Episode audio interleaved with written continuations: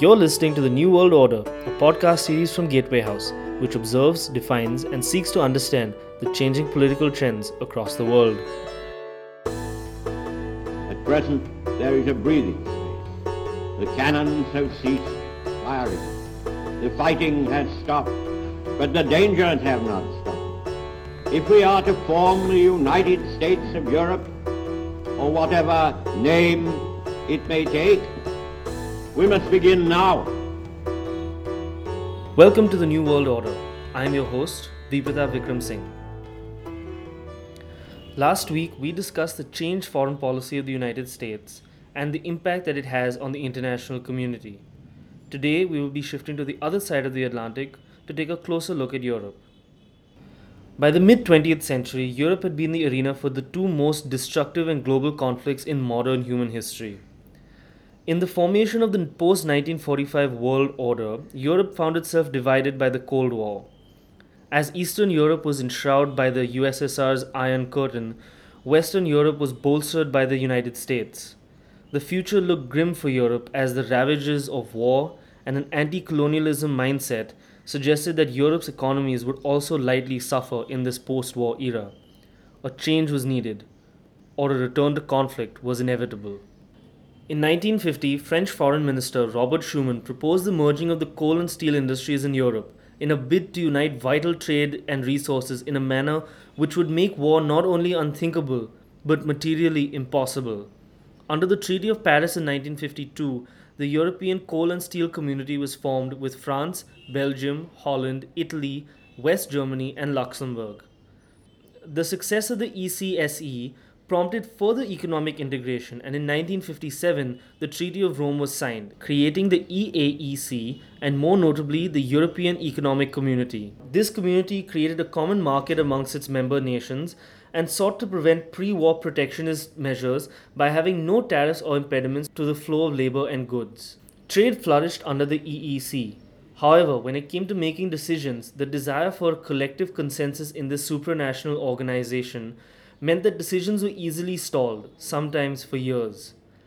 By 1986, the EEC had expanded to include 12 nations, and member nations began to see European integration as a means to balance the sphere of influence presented by the USSR and the US. The EEC eventually passed the Single European Act, which set a target of achieving a single market by the end of 1992. With the fall of the Berlin Wall in 1989, Eastern Europe began to emerge from the Iron Curtain, eager to reintegrate with the rest of Europe. 1992 finally saw the adoption of the Maastricht Treaty and the formation of the European Union. Fast forward 17 years, and the European Union was about to be hit by its first crisis. As a direct result of the 2008 financial recession, EU nations began to incur massive amounts of sovereign debt as they bailed out banks.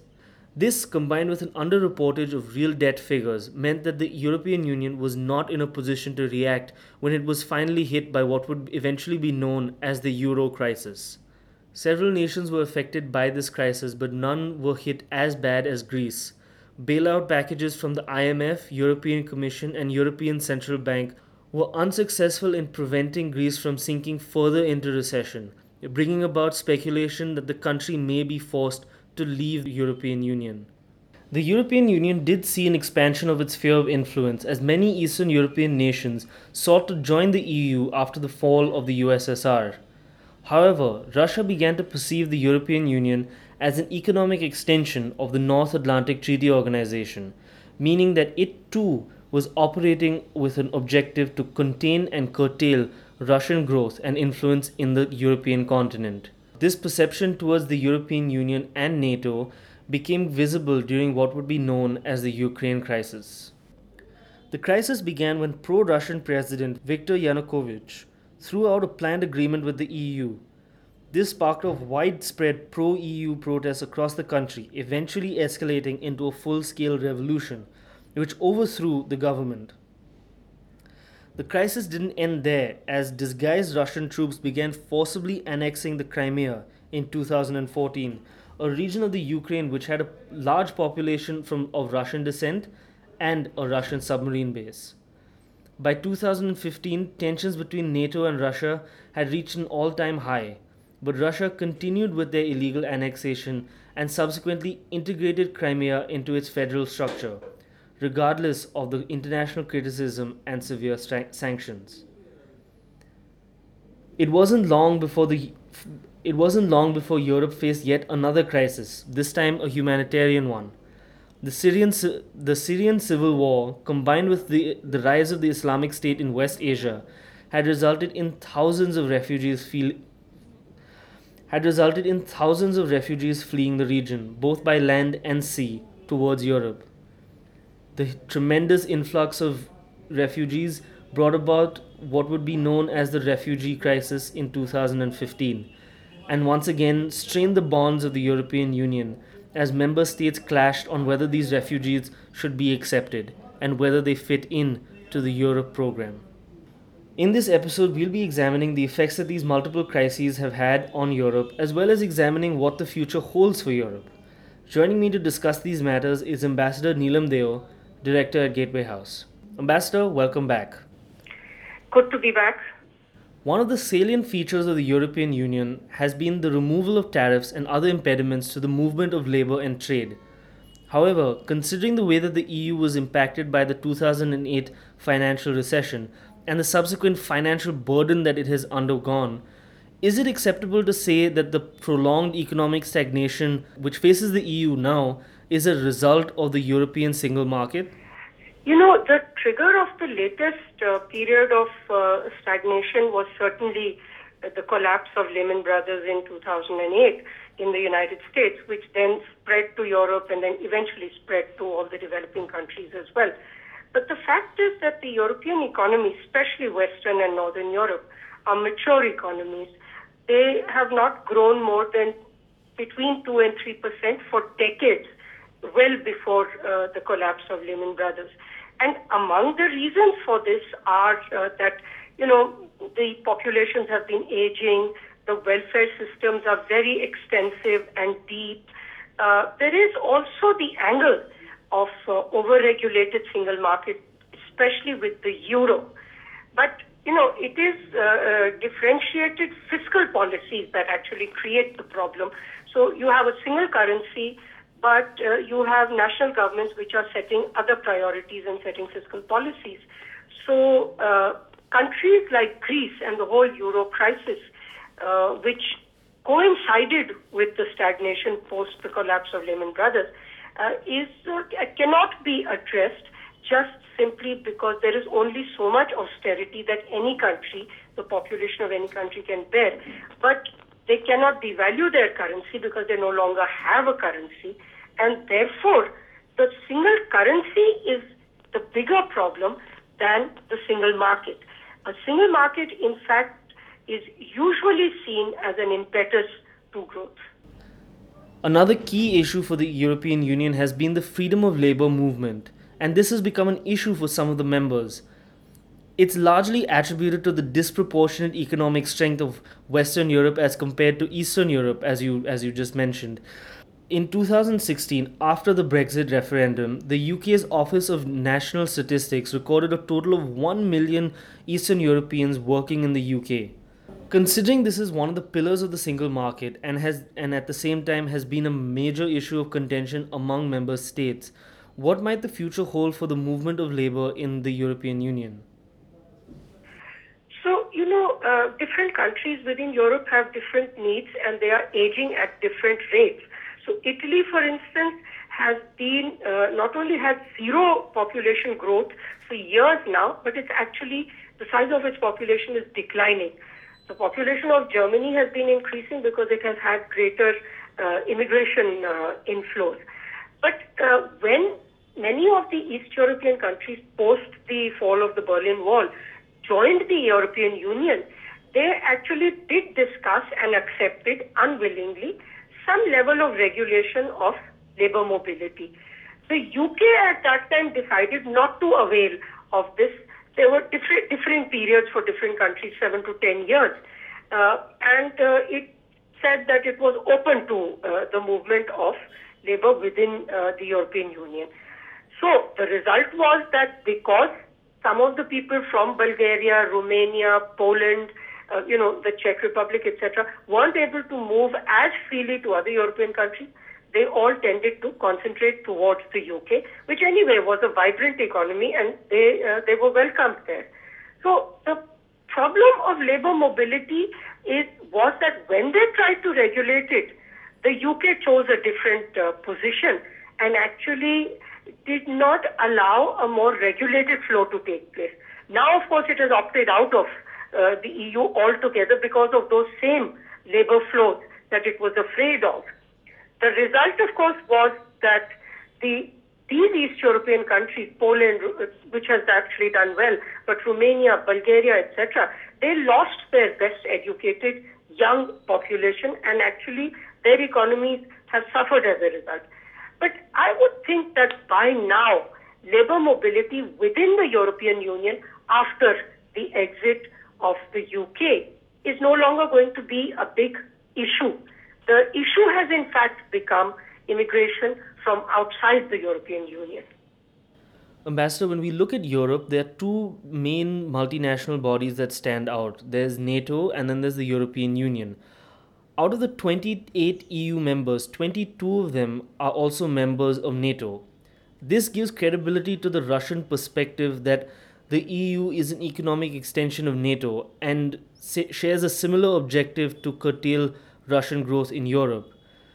Now, is there a need for the European Union to distance itself from NATO? So, uh, see, the way I look at it is that, you know, there is a near complete overlap now between NATO and the European Union, except obviously the United States, which is not in the European Union. Uh, but it is uh, really uh, has more or less complete control over NATO, especially since it is funding more than 70 percent excuse me, of the budget of NATO. And that is also one of the reasons why Brexit created so much turbulence because now you have the two largest economies, US and UK, out of the European Union, but in NATO.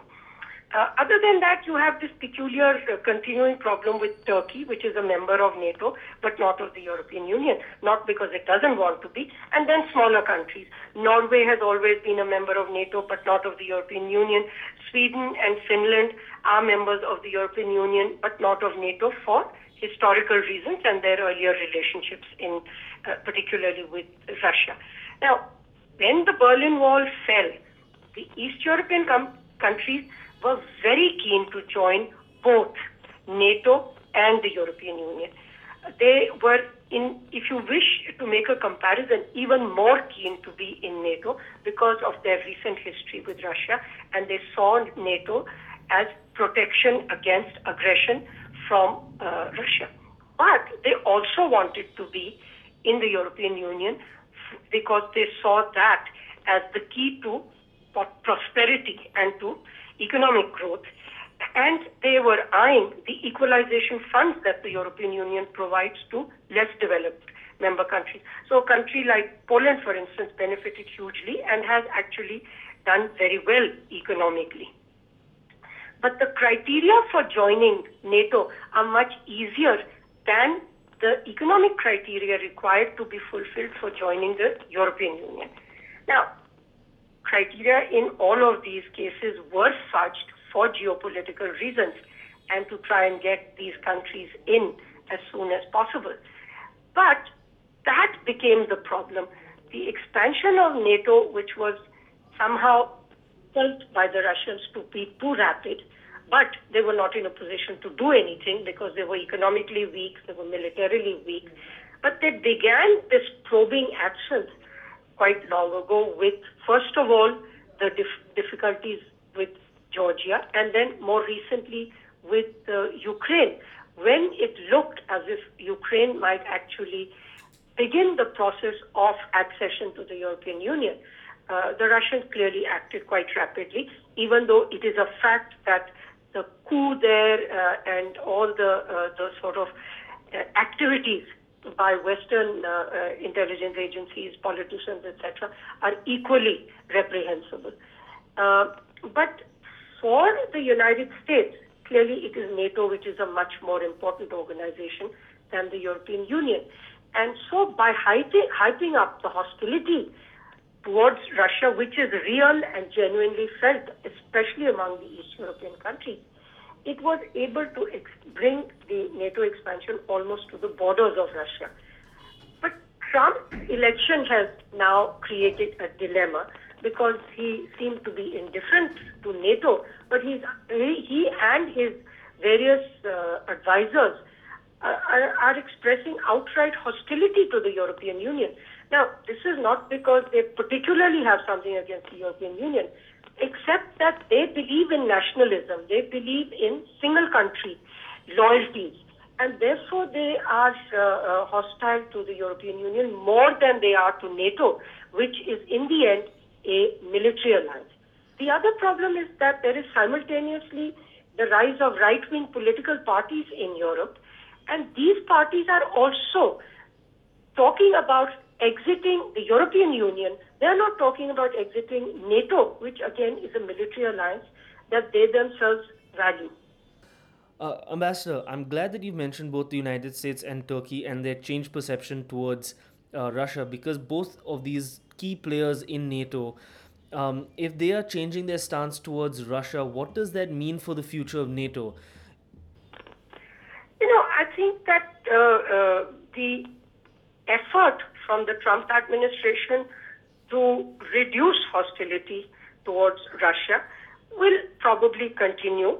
It may not be as dramatic as might have looked during uh, the Trump campaign when he talked about improving relations with Russia in order to, especially to address the problem of ISIS in uh, Syria and Iraq. But it is the, the, the level of hostility has certainly gone down. Whether it will become anything more than just a lessening of hostility uh, remains to be seen.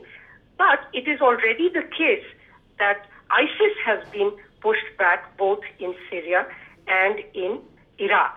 Now, that can actually complicate the relationship for the situation and the relationships for Turkey because Turkey has always been focused much more on the activities of the YPG, the Kurdish organization, which has also been fighting ISIS with the support of the Americans. Obviously, the Russians are not going to support an organization which has had so much support from the United States. But this is a very complicated situation for Turkey, which has a high percentage of Kurdish people within its own population. So it's murky, it's complicated, uh, it's not new, and the countries uh, have been sort of, uh, you know, uh, going around st- sidestepping these kinds of problems uh, for quite a long time. But it will be the referendum in Turkey in the middle of April that will actually uh, bring to a head uh, European uh, problems with Turkey, especially Germany, Netherlands, maybe a little bit France, uh, and uh, and the United States.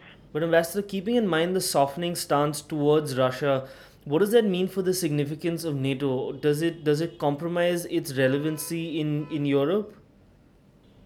No, I, I don't think so. I think that you know NATO has uh, is has been a military alliance that uh, seems to have served its purpose, keeping the Europeans together, ensuring, along with the European Union, that hostilities within European countries did not rise above a certain level, and uh, and every they all the Europeans value NATO as much as they value uh, the uh, European Union, well, almost as much. But uh, I do not think that uh, improved relations between the uh, Turkey, Russia, and United States triangle uh, would negatively impact NATO. Europe has, in the recent past, found itself another security threat coming from West Asia in the form of ISIS. Several attacks have occurred in Europe, and the EU now has found itself in a tough position regarding its acceptance of refugees as a trickle of Islamophobia has crept in. Combined with a mindset towards non EU and EU labour migrants, the view is that these groups pose a threat to Europeanization, a societal objective which political parties are now keen to employ in order to preserve a desirable status quo and simultaneously prevent the financial burden of refugees. What what can be expected from Europe if this trend of extreme measures continues, especially in election season? Well, you know, it's again, it's uh, it's one of those dilemmas. Europe is an aging uh, society and aging uh, economy in that sense. It needs some level of immigration to be able to sustain the very uh, comprehensive welfare systems that have been uh, erected in these countries. Uh, but they then those then become the excuse for closing the borders because of this uh, ability to say that it is foreigners who come in and benefit from the welfare systems. You know, this is uh, these same European countries as part of NATO and sometimes along with the United States are also responsible for creating many of the problems in the Middle East and North Africa through their invasion of Libya, through uh, their meddling, continued meddling in Euro, uh, in uh, Iraq, in uh, Syria, uh, through their, uh, you know, now somewhat resolved hostility towards Iran. So, on the one hand, they're responsible for all those problems, and then on the other, they have become the countries that receive a large number of migrants, both from the Middle East as well as from Africa, particularly North Africa. Uh, I think uh, the uh, the periphery of Europe, as they like to say, has been become more troubled than it used to be. Uh, there is no real solution in sight, despite the fact that the Europeans are also very generous aid givers and do try and help the economies in these countries to revive. Um, I think we will expect, should expect to see some erosion of the Schengen visa-free entry uh, movement within Europe as right-wing parties like Viktor Orban in Hungary, as uh, you know Marine Le Pen in France, all of these parties become more and more influential. And I think that uh, there will be more policing of the common uh, border. Already more funds are being, uh, you know, directed towards uh, policing. But on the other hand, many of the countries through which migrants, particularly illegal migrants, come in, like uh, Greece or like Italy, are uh, uh, the countries with weaker administrative uh, capabilities and the ability to monitor their borders. Ambassador, as a follow-up to that, Europe has seen almost a form of homegrown terror in term in the form of uh, of European citizens who've been ostracized by this process of Europeanization. They um, they've been ostracized because of their religions and for other societal uh, reasons. Now, how is Europe? How can Europe adequately address and curtail this form of terror? Well, many of the uh, of the terrorist activities, particularly in Belgium and uh, and France, and I guess to a lesser extent in Germany, also have been by homegrown uh, terrorists, so to speak. Um, there are no, uh, you know, silver bullet solutions to this kind of uh, problem of marginalization of communities in these uh, countries. Though Germany is probably less acute the problem than in France uh, and uh, and Belgium. Uh, these problems resolve themselves usually over a longer time frame as people get better assimilated but the kind of Islamophobic uh, conversation that the politics in these countries has taken on uh, is not going to help. And it is possible that there may be more uh, such incidents. Ambassador, there are two really significant events for the European Union coming up in the coming week. Um, on the 25th of March, e- EU leaders will gather in Rome to celebrate the 60th anniversary of the Treaty of Rome. However, these celebrations may be dampened somewhat by the by the knowledge that Theresa May will will initiate Brexit on the 29th of March. With these two significant events coming within the same week and looking forward and looking ahead into the future, what do you believe will be the role of the European Union, if not the role of Europe in the future? Um, you know, uh, Europe has really turned inward and uh, Brexit came as a shock, uh, even though you have the same kind of phenomenon of anti-EU right-wing parties in uh, other European countries. So it should have been anticipated much more than it actually was. Um, I think, uh, you know, Europe will certainly uh, have to choose between continuing with talk of more union or some kind of period like a holiday so as to consolidate the union that has already uh, taken place.